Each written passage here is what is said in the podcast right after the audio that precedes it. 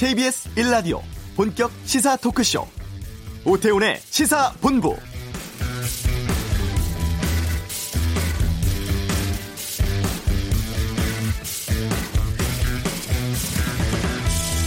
국회는 오늘 오후 2시부터 정치, 외교, 통일, 안보 분야의 대정부 질문 실시합니다.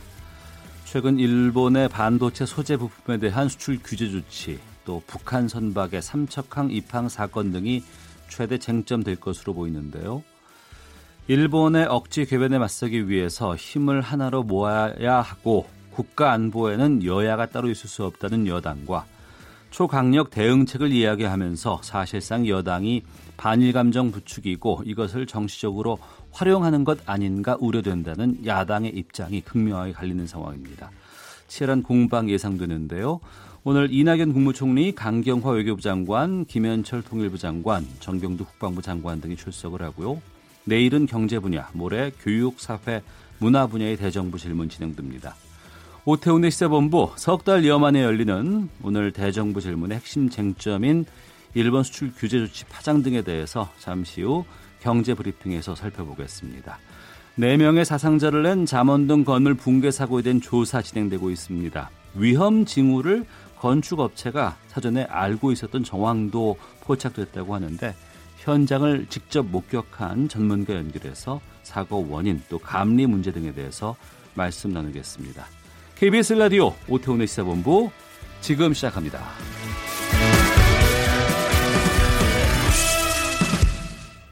네, 오태훈의 시사본부 유튜브에서 KBS 1라디오 검색하시면 영상으로도 만나보실 수 있습니다. 이 시각 가장 핫하고 중요한 뉴스를 정리하는 시간 방금 뉴스 KBS 보도국 박찬형 기자와 함께합니다. 어서 오세요. 네, 안녕하세요. 예. 내년도 최저임금 놓고 노사가 오늘 수정안을 내놓는 날입니다. 양측이 전에 얼마씩 제시를 했었습니까, 먼저? 어, 노동계는 올해보다 19.8% 오른 시급 어, 만 원, 네. 그리고 경영계는 어, 올린 게 아니라 내렸습니다. 4.2% 내린 시급 8천 원을 각각 제시해 놓은 상태였었고요. 오늘 이제 수정안을 받는 자리인데 오후 3시에 정부 세종청사에서 최저임금위원회가 열립니다. 아마 오늘 수정안 내놓으라고 해도 양측이 아마 큰 표, 큰 폭의 변화는 없을 것 같습니다. 네. 아, 최저임금위가 양쪽의 수정안을 두고 이견을 좁히는 과정을 거친다는 건데 좁혀지지 않으면 공익위원들이 직접 나서서 심의 촉진 구간을 설정합니다. 그러니까 상한선 하한선 결정해 놓고 이거로 논의해라라고 내놓게 되는 건데 이 경우에 이제 불만을 품은 쪽에서 집단으로 퇴장할 가능성도 있습니다. 네. 만약 한쪽이 퇴장하게 되면 그럼 최저임금은 어떻게 정하느냐를 보면 만약 이제 사용자 측이 퇴장하게 되면 사용자 측은 이미 두 차례 불참했기 때문에 사용자 측이 나가, 나가게 되면 공익위원회하고 노동자 측 양측만 논의해서 내년도 최저임금을 정하게 되고요. 결정해 버리는 거예요. 네. 네. 하지만 현 상황에서는 아마도 노, 동자 쪽에 좀 불리한 쪽으로 음. 어, 중재안이 나올 것 같거든요. 그렇게 되면 아, 노동자 측은 내일하고 모레 10일하고 11일 전원회의가 있으니까 이때까지 오기를 기다려주고 그래도 노동자 측이 돌아오지 않으면 공익위원하고 사용자 측이 예, 결정을 하게 되는 그런 구조인데요. 최저임금 결정은 항상 막판까지 진통이 거듭됐기 때문에 아마도 예. 12일 금요일까지 전원회의 연장하고 13일 토요일 새벽에 예, 최종 결정을 할 것으로 보입니다. 고용노동부 장관이 내년도 최저임금 확정 고시하는 날짜가 8월 5일이거든요. 그리고 행정 절차가 한 20일 걸린다고 하니까 아무리 늦어도 15일 이전에는 음, 결정이 돼야 됩니다. 네. 윤석열 검찰총장 후보자 청문회 오늘 새벽까지 이어졌습니다. 네. 윤 후보자가 뇌물수수 의혹 사건의 당사자에게 변호사 소개해 준 적은 없다 이렇게 청문회에서 말을 했고 그런데 청문회 도중에 변호사를 소개해 주는 정황이 담긴 녹음 파일이 공개가 됐다고요? 네, 그렇습니다. 어, 윤우진 전 용산 세무서장이 뇌물수수 의혹 사건의 당사자이고 또 윤우진 세무서장은 현재 에, 법무부 검찰국장인 윤대진 씨의 친형이죠. 네. 그리고 윤석열 후보자하고 윤대진 씨는 굉장히 친한 그런 관계인데 한국당에서는 윤대진 친형 봐주려고 윤석열 후보자가 당시에 수사에 개입했다. 그리고 변호사도 다 중간에서 소개해줬다 이렇게 주장을 했었는데 윤석열 후보자는 어제 낮에 있었던 청문회에서는 무슨 소리냐 난 소개시켜준 적 없다 이렇게 말을 했었는데 오늘 새벽 0시 가까워서 인터넷 독립, 독립 언론 뉴스타파가 2012년 당시에 윤석열 후보자하고 취재 과정에서 전화 통화한 내용을 공개를 했습니다. 네. 근데 이 녹음 파일을 보면 윤석열 후보자가 이렇게 말합니다. 일단 윤 전 세무서장한테 변호사가 필요하겠다. 음. 그리고 지금부터 내가 이 양반하고 어, 사건 갖고 상담을 하면 안 되겠다 싶어서 대검 중수부 연구관 하다가 막 나간 이남석 변호사한테 일단 대진이한테는 얘기하지 말고 윤우진 세무서장 한번 만나보라고 했다. 네. 이런 내용을 어, 전화 통화를 합니다. 그러니까 음. 변호사한테 전화 한번 해서 윤우진 세무서장 만나보라고 했던 거죠. 어쨌거나 소개시켜주라고 했던 멘트가 담긴 녹음 파일이 공개된 뒤에 청문회장에서 이 녹음 파일이 재생이 됐고 윤석열 후보자가 그게 본인 목소리 맞다라고 인정을 했습니다. 다만 네. 이게 법적으로 문제되는 건 변호사를 선임시켜 주는 건데 본인이 선임시켜 준 건 아니다라고 음. 해명을 했고요. 실제로 어, 윤 후보자가 소개한 변호사가 아, 수임이 됐어요? 되진 않았습니다. 다른 어. 사람이 당시에 됐었습니다. 예. 청문회장에서 이게 거짓말 논란이니까 윤우진 세무서장의 동생 그러니까 윤대진 검찰국장이 직접 본인이 나서서 해명을 했습니다. 기자들한테 메시지를 어, 오늘 아침에 보냈는데요.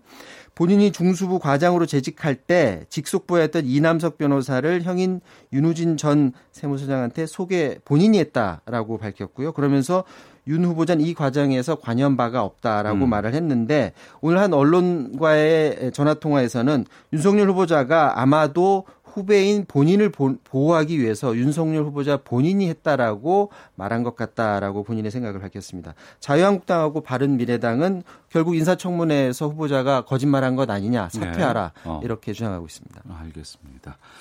그리고 서울 지역 자사고 평가 결과가 오늘 나왔는데 8곳이 탈락을 했다고요? 네, 그렇습니다. 서울 시내 자사고 숫자가 24곳인데 네. 올해 평가 대상 자사고가 13곳입니다. 그리고 13곳 중에 8곳 굉장히 많죠. 어, 교육청 평가에서 탈락해서 일반고 전환 절차를 밟게 됐습니다. 서울시 교육청이 오늘 오전에 발표했는데 탈락한 곳을 보면 경희, 배재, 세화, 숭문, 신일, 중앙고등학교, 이대부고, 한대부고고요. 동성고, 이화여고, 중동고, 하나고, 한가람고 이 다섯 곳은 평가에서 통과했습니다. 교육청이 평가한 커트라인 70점인데 네.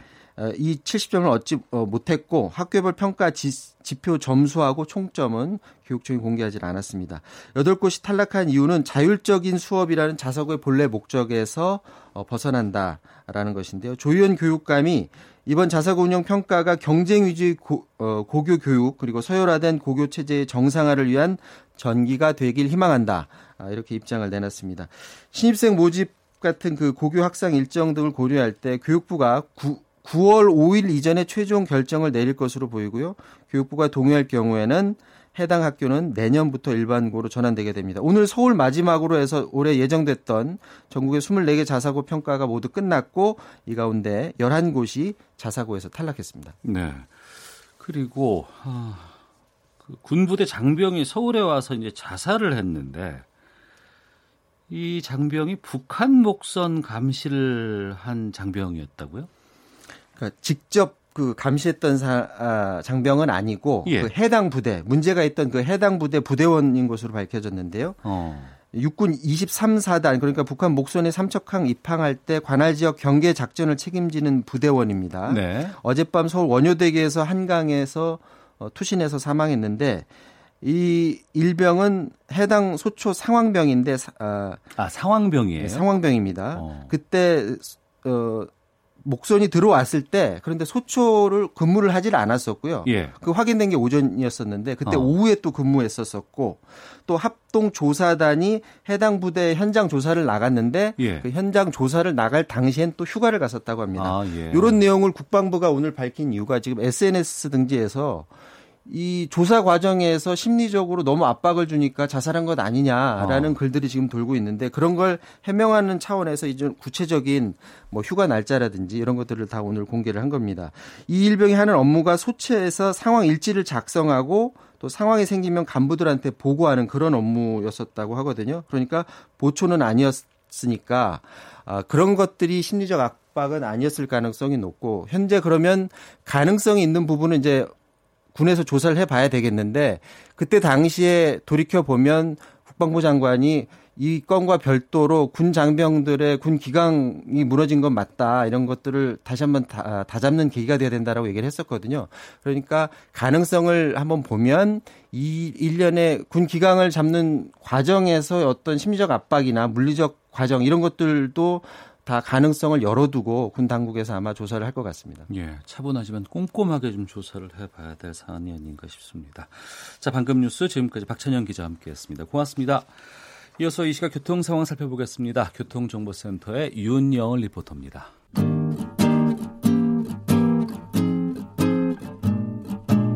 KBS 1라디오 오태훈의 시사본부 여러분의 참여로 더욱 풍성해집니다. 방송에 참여하고 싶으신 분은 문자 9730번으로 의견 보내주세요. 짧은 문자는 50원, 긴 문자는 100원의 정보 이용료가 붙습니다. 애플리케이션 콩과 마이케이는 무료고요. 시사본부는 팟캐스트와 콩, KBS 홈페이지를 통해 언제나 다시 들으실 수 있습니다. 많은 참여 부탁드려요. 네, 지난주 잠원동에서 철거 중이던 건물이 무너지는 사고 있었습니다. 근처를 지나던 예비 신부가 숨졌고 같이 있던 예비 신랑은 크게 다쳤다는 사실 알려져서 많은 분들 안타깝게 했는데요. 이번 사고의 원인 또 재발 막기 위한 대책들 짚어보겠습니다. 붕괴 전후로 현장을 목격하신 분입니다. 이수곤 전 서울시립대 토목공학과 교수 연결하겠습니다. 안녕하십니까? 네, 안녕하세요, 선생님. 예. 네. 이 교수님께서 건물 무너지기 전에 또 무너진 직후에도 사고 현장을 직접 보셨다면서요? 네네, 네, 그렇습니다. 바로 제가 거기 무너지기 바로 한 20분 전에 제가 그걸 통과, 고기를 통과했고요. 예. 그리고 한 20, 한, 그, 한 30분 있다가 올리니까 거기가 금방 무너졌더라고요. 어. 그래서 양쪽을 다 봤습니다. 그 당시 네. 상황이 어땠습니까? 어, 지나갈 때는 그렇게 아마 전이 2시 반에 무너졌, 2시 23분에 무너졌다는데 그 점심 시간이 좀, 저는 좀 늦게 먹었는데 점심 시간이 지났기 때문에 네. 아마 행위는 많지는 않았어요. 근데 예. 거기가 신사역이 그, 어, 신분 당선 연결하는 거 지하철이 만들어지기 때문에 상당히 차가 밀리는 데거든요. 어. 근데 지나갈 때는 아무런 뭐 사람도 없었고 예. 거기는 뭐 안전 요원도 없었고 아무런 표시판도 아무것도 없어요. 그냥 평소 때하고 똑같았습니다. 네네. 그 인근에 사시는 분들은 그 붕괴 전날에도 좀 건물이 이상한 징후가 있었다라고 얘기를 하시거든요. 네네. 저도 한 2, 3일 뭐 그 전날도 지나, 지나갈, 지나갈 때마다 뭘 느꼈냐면, 어, 지나가면서 이게 먼지나게 냄새가 많이 나가지고요. 예. 그냥 지나갈 정도가 아니고 숨을 막고 그냥 달, 뛰어갈 정도였어요. 어. 그런 걸 느낄 때는 뭘 느꼈냐면, 아예 공사를 서두르구나, 이런 거를. 예. 네, 그런 느낌은 받았습니다. 공사를 네. 서두른다는 게 어떤 의미인가요? 어, 보통 지나갈 때 이렇게 어, 먼지가 많이 나면 그런 걸 물 뿌리고 이렇게 하면 그걸 방진 그 시스템을 만들어 놓고 하는데 네네. 그 바로 대도시에서 서울의 대도시에서 이렇게 철거하면서 사람이 지나갈 때 그냥 그냥 못 지나가고 뛰어갈 정도라면 숨을 막고 어. 그건 뭔가 지금 뭐 서두르고 뭔가를 제대로 지금 안 하는 거거든요. 예, 예. 서두른다는 예. 시간이 쫓긴다는 얘기죠. 예. 네.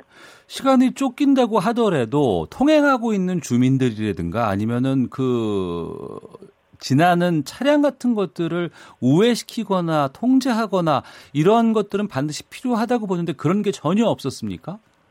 어, 그렇죠. 근데 사실은 뭐 어저께 이렇게 방송만 나오는 거 보더라도 바로 20분 전에 자기네끼리는 SNS를 했다 그러지 않습니까? 이게 예, 무너지는 예. 징후가 있다고요. 그러면 바로 저도 그때 지나간 거거든요. 어. 그러면은 이런 사실은 또 요번에도 보면 그 공사하는 사람들은 한 다섯 여섯 명은 지금 다친 사람이 하나도 없잖아요. 예, 예. 아마 그 사람들은 어느 정도 징후를 알았다고 보면 SNS까지 할 정도니까요. 음. 그리고 그 바로 한 8시간 전날에 밤에 주민들이 벽도 떨어지는 소리 들었다 그러지 않습니까? 예, 예. 그러니까 이 주민, 아마 공사하는 사람도 어느 정도 알았다고 봅니다. 저 인사사고 하나도 없었잖아요. 예. 그랬으면은 거기 차들이 많이 다니고 사람이 많이 다니는 정도라면은 어. 거기는 안전요원이 있어가지고 거기 사람이 못 다니게 하거나 예. 뭐 119를 해가지고 빨리 그 차단시켜야 되지 않습니까? 예, 예. 네? 아무것도 없었어요 그런 것들이. 어, 네. 통제 조치 같은 것들은 전혀 있지 않았고. 네. 제가 그 교수님 그 토목공학과 교수시고 또 붕괴 관련된 여러 전문가 활동을 하신 것으로 알고 있습니다. 네, 네. 네. 사고 전으로 현장도 직접 보셨고요. 나름대로의 이제 사고 원인에 대해서 좀 판단도 좀 하셨을 것 같은데 교수님께서는 그 원인을 어떻게 추측을 어, 하십니까? 어, 지금 뭐 어떤 우리나라 법이나 제도나 이런 네. 것들은 다 잘 돼 있다고 봅니다. 근데 네. 실제적으로 현장에서 지켜지지 않는 거거든요. 어. 지켜지지 않는데 아무도 그걸 감독할 사람도 없다. 예. 그러니까 그런 것들이 전혀 이론적으로 실제로 있는 거하고 현실은 다르지 않습니까? 예. 그래서 아무도 챙기지 못했다. 그리고 음. 사실은 무너질 수도 있습니다. 공사하다가 잘못하면은. 근데 최소한 피할 수 있는 그런 여건은 만들어줬어야 되거든요. 피하긴 했어야 될 거 아닙니까? 네.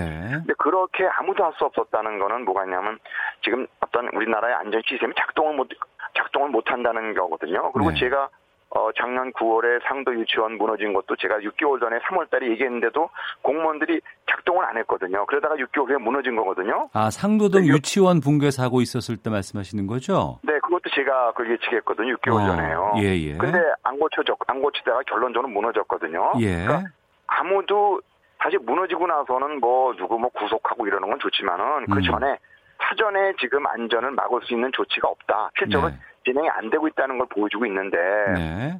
근데 우리나라가 보면 안전 행정 저 행정안전부에서도 뭐 몇 개월 동안에 뭐 국민 대안전 이런 장치를 하거든요 이런 어떤 제도를. 어. 근데 형식적으로 말해서 실제적으로는 현장에서는 그런 게 작동이 안 되는 게 많기 때문에 네.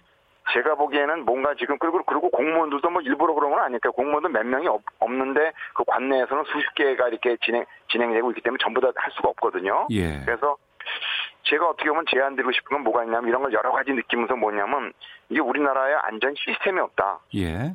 근데 시스템이 말은 하는데 어떻게 할 것이냐 하는 게 문제인데 어. 그거는 어떻게 보면 각 지역마다 이렇게 보면 퇴직자들이 많이 있지 않습니까? 전문가들이. 예, 예. 그런 전문가들이 각 분야마다 그 지역을 책임진다는 어떤 봉사단체가 필요해요. 예. 그래가지고 공무원들 지자체를 도와주고 아니면 또 현장에서는 견제도 하고 어. 이렇게 어떻게 하면 그런 그런 어떤 보조적인 시스템이 필요해요. 왜냐면 안전이라는 거는 이중 삼중으로 이게 크로스 체크를 해야 되는데 교수님 지금, 잠깐 네. 지금 하나씩 좀 짚어보도록 하겠습니다. 네네네. 네. 우선은 이 건물 붕괴라고 하면은 건축할 때부터 제대로 공사를 못해서 건물이 붕괴되는 경우도 있을 것이고요. 네네. 이번 같은 경우에는 오래된 건물을 철거하는 과정에서 지금 붕괴가 됐다고 지금 되는데 네네. 그러니까 철거 업체가 있을 것 아니겠습니까?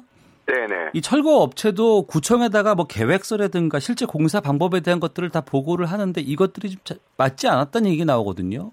네, 그첫 번에는 뭐 안 돼가지고 두 번째로 두 번째 통과했다 그러지 않습니까? 첫 번에 거절돼가지고 그것도 어. 뭐가 있냐면 충분히 자기네가 또 support를 이렇게 공사하다 보면 이렇게 보조적인 장치가 필요해요. 건물 철거하니까 힘을 예. 받는 데가 없거든요. 그러면 예. 보조적으로 뭐 잭 서포터든가 이런 것들 설치를 하는데 네. 한다고 해놓고 실제적으로 현장에서는 안 했다 그러지 않습니까? 어. 그 안에도 공사가 진행되고 아무도 견제할 수 없는 이게 바로 가장 문제라, 문제라고 봅니다. 아무도 견제할 수 없다고 하셨는데 철거할 때도 감리 업체라든가 공사 감리를 맡는 분이 지켜봐야 되는 거 아닌가요?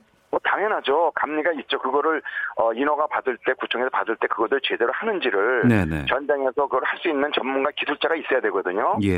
근데 기술자가 없었다 그러지 않습니까? 없이 그냥 그 인부들끼리 그냥 공사를 한 겁니다. 어떻게 보면. 어. 그러니까 이게 제도적으로는 다 돼 있는데 법적으로는 돼 있는데 실제로 가동이 안 되고 서울에서 대도시에서 이런 일이 발생한다. 네. 그러면 뭐 전국적으로 지방에는 오죽하겠습니까, 사실은. 예.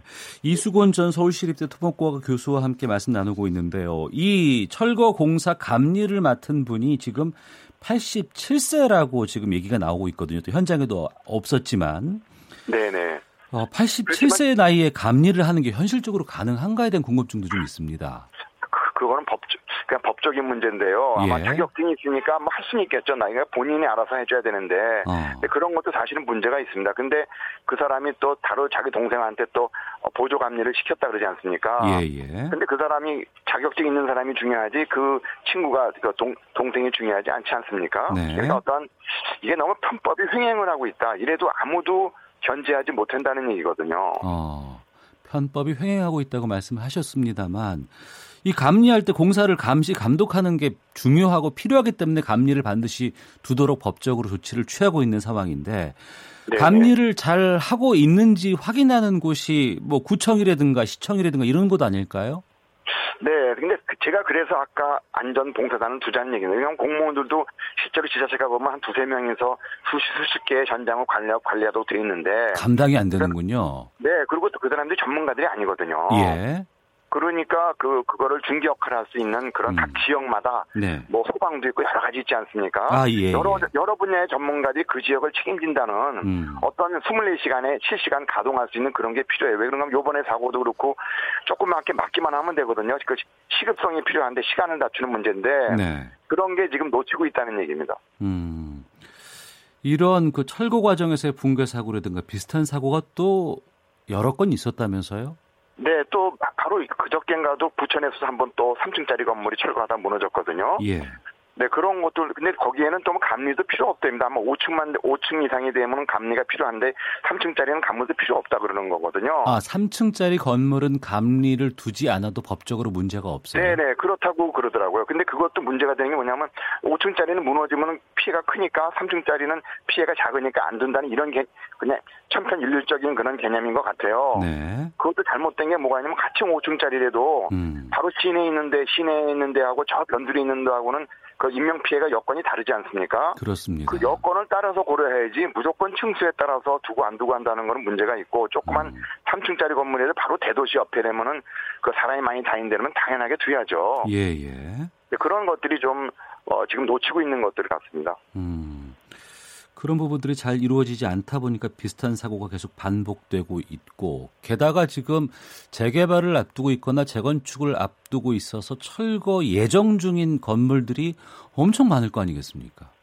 네, 그리고 지금 어, 어저께 지금 잠원동도 96년도니까 23년밖에 안 됐거든요. 어, 예. 그럼 비교적 젊은 거죠. 오래된 게 아니죠. 뭐 강북에서는 50년, 60년도 많지 않습니까? 예, 예. 그래서 그런 것들도 어떤 건물이 노후돼서 그런 것보다는 뭔가를 음. 철거 과정에서 전문가들이 제대로 제대로 된 전문가들이 참여하지 못하는 그런 그리고 편법이 정말 횡행하는 네. 예, 이런 문제가 있는 것 같아요. 그래서 원칙적으로는 하자 그러지만은 실제로 작동이 안 되기 때문에 여러, 여러 군데서 똑같은 문제가 발생하거든요. 예, 예. 그러니까 똑같은 문제가 발생한다는 얘기는 시스템적으로 좀 문제가 있다는 얘기입니다. 음, 단순히 한 업체의 관리 감독이 잘못됐다고 치부할 것이 아니라 전반적인 시스템들을 다시 한번 지금 되돌아볼 필요가 있다고 말씀하시네요. 네, 그렇습니다. 네, 그게 바로 그리고 여러 분야, 뭐 철거뿐만 아니라 여러 분야 우리는 안전 분야가 있지 않습니까? 네, 네. 자기는 그런 거를 고치라고 하는 거가 죄송한 얘기지만 몇 년 전에 세월호 사건이 있지 않습니까? 예, 예. 그런 사건을 우리 우리 사회가 좀 안전을 업그레이드 할 수 있는 그런 기회가 좀 필요했다고 봅니다. 예, 청취자분들도 여러 의견 보내주고 계시는데 돌아가신 분 사연이 너무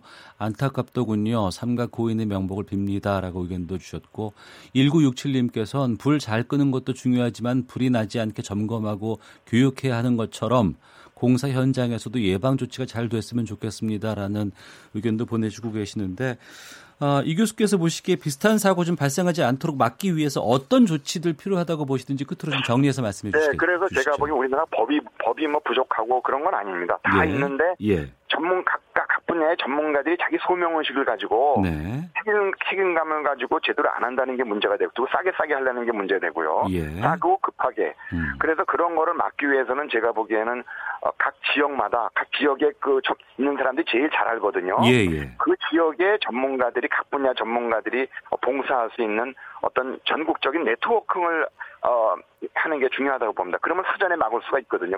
타이밍의 문제 문제니까요. 네.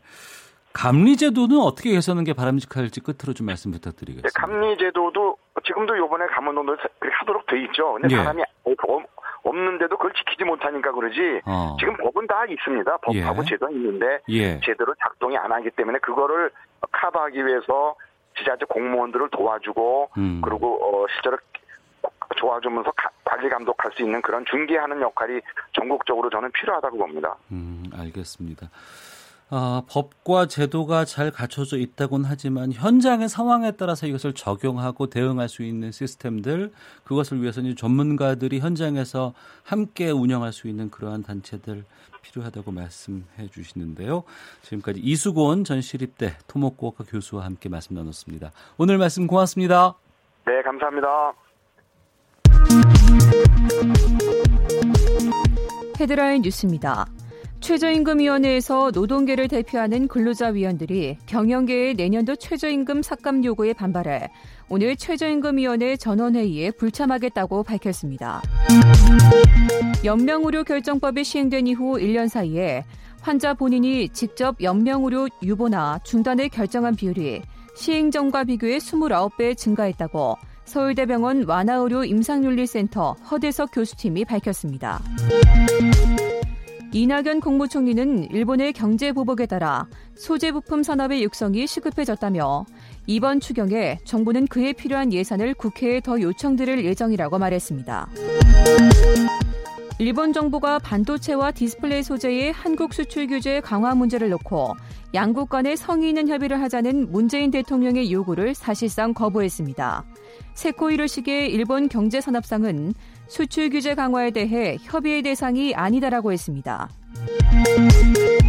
미국 투자은행 모건 스탠리가 한일 간 무역 이슈가 한국 경제의 추가 하방 압력이 될 수 있다며 한국의 올해 경제 성장률 전망치를 종전 2.2%에서 1.8%로 낮췄습니다. 지금까지 헤드라인 뉴스 정원나였습니다. 오태훈의 시사본부 오태훈의 시사본부. 오태훈의 시사본부. 오태훈의 시사본부. 오태훈의 시사본부. 오태훈의 시사본부. 오태훈의 시사본부. 오태훈의 시사본부.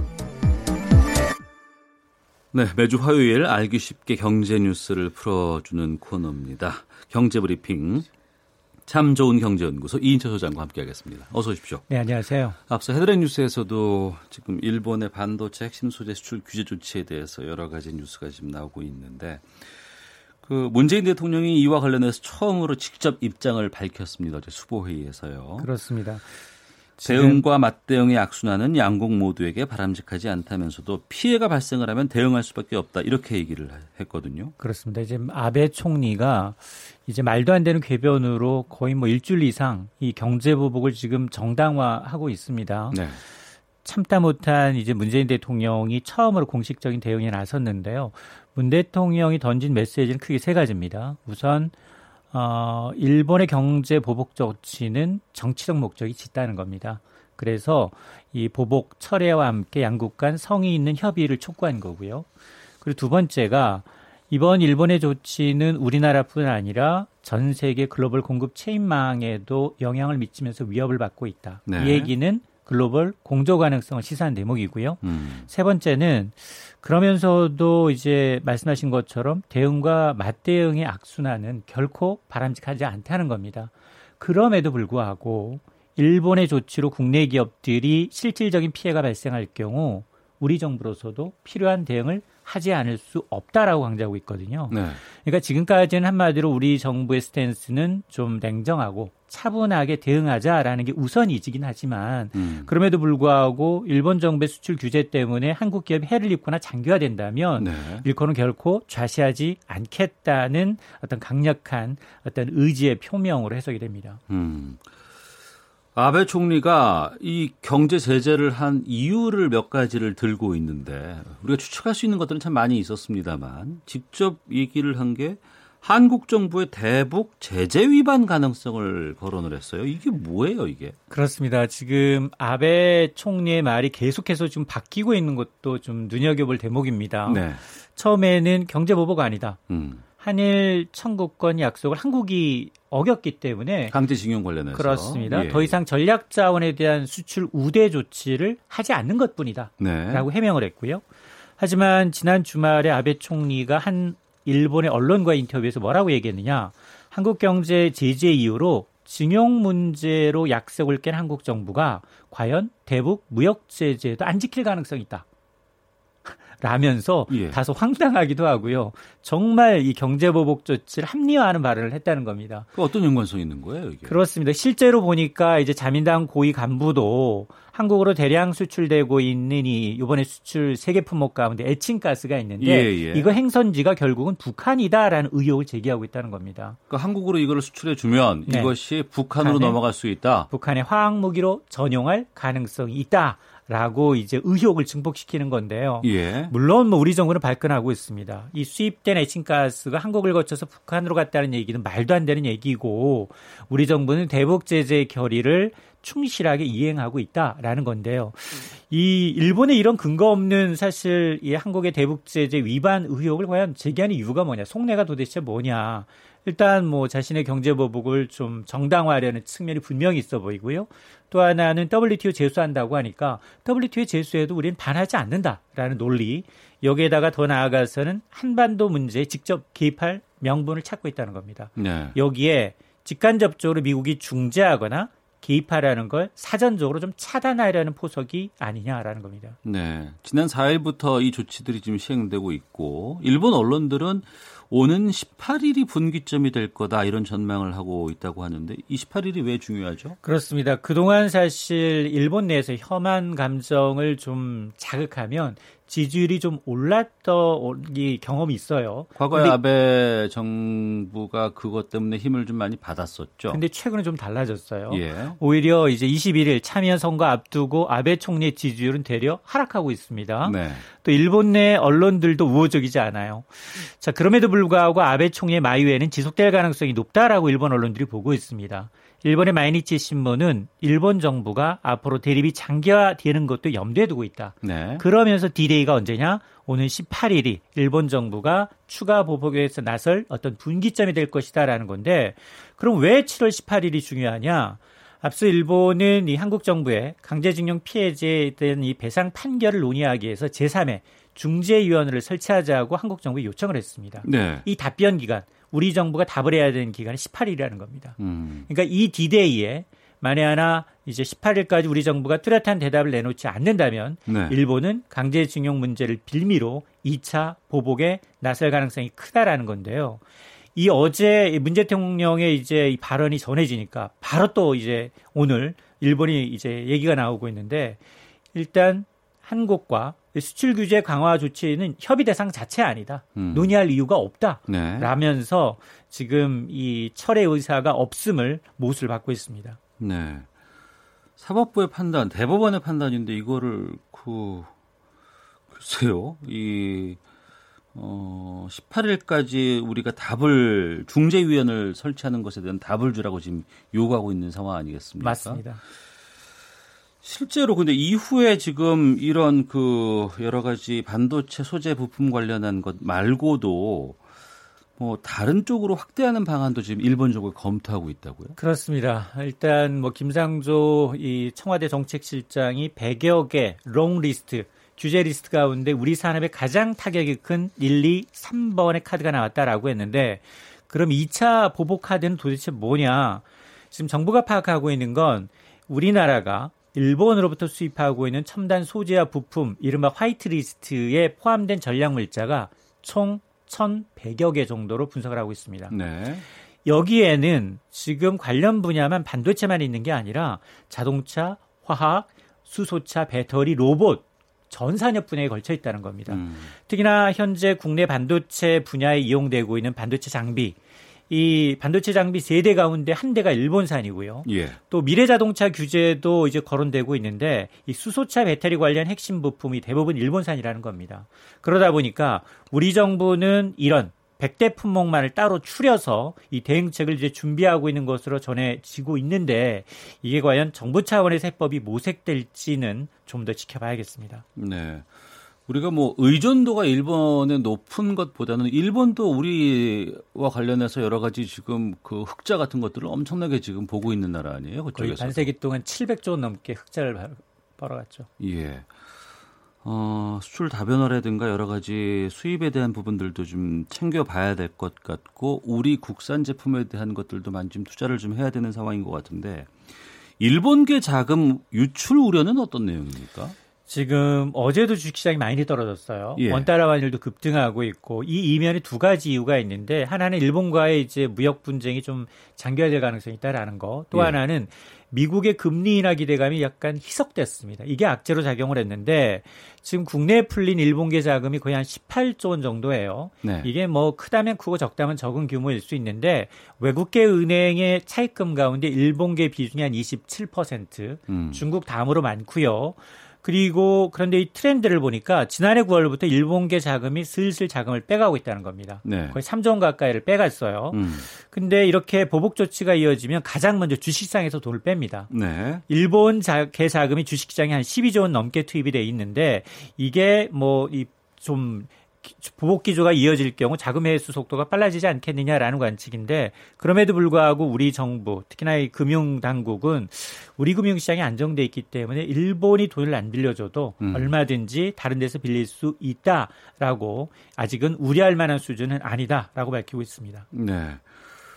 그러면 국내에서는 민간 차원에서 어떤 것들 지금 운동 벌이고 있고 또 정부 차원에서는 어떻게 지금 대응하는 게 그렇습니다. 일단은 정부는 공식적으로 대화 차원회를 계속해서 이제 확보하려고 노력을 하고 있고요. 근데 지난주부터 온 오프라인을 통해서 일본 제품에 대한 불매 운동이 시작이 됐습니다. 예. 뭐 일본 경제 보복 조치를 요청하는 청와대 국민청원 건수가 3만 5천 건을 넘어섰고요. 음. 또 SNS를 통해서 일본 제품 불매 리스트가 나돌고 있고 또 중소상인들도 일본 제품 팔지 않겠습니다라고 선언을 하고 있습니다. 실제로 지난 일주일간 일본산 맥주 판매는 두 자릿수 넘게 급감하고 있는데 이외에도 일본의 중저가 의류 매장 앞에는 불매 운동, 1인 피켓 시위가 펼쳐지기도 하고요. 또 여름 휴가를 앞두고 일본 여행을 취소했다라는 인증샷도 올라오고 있어서 예. 이게 뭐 일본산 제품에 대한 이 전면적인 우리 국민의 민의를 개변할 수 있을지 주목이 되고 있습니다. 경제브리핑 참 좋은 경제연구소 이인철 소장과 함께했습니다. 고맙습니다. 네, 감사합니다. 예, 잠시 후 2부 정치 화투 준비되어 있습니다. 뉴스 들으시고 2부에서 뵙겠습니다.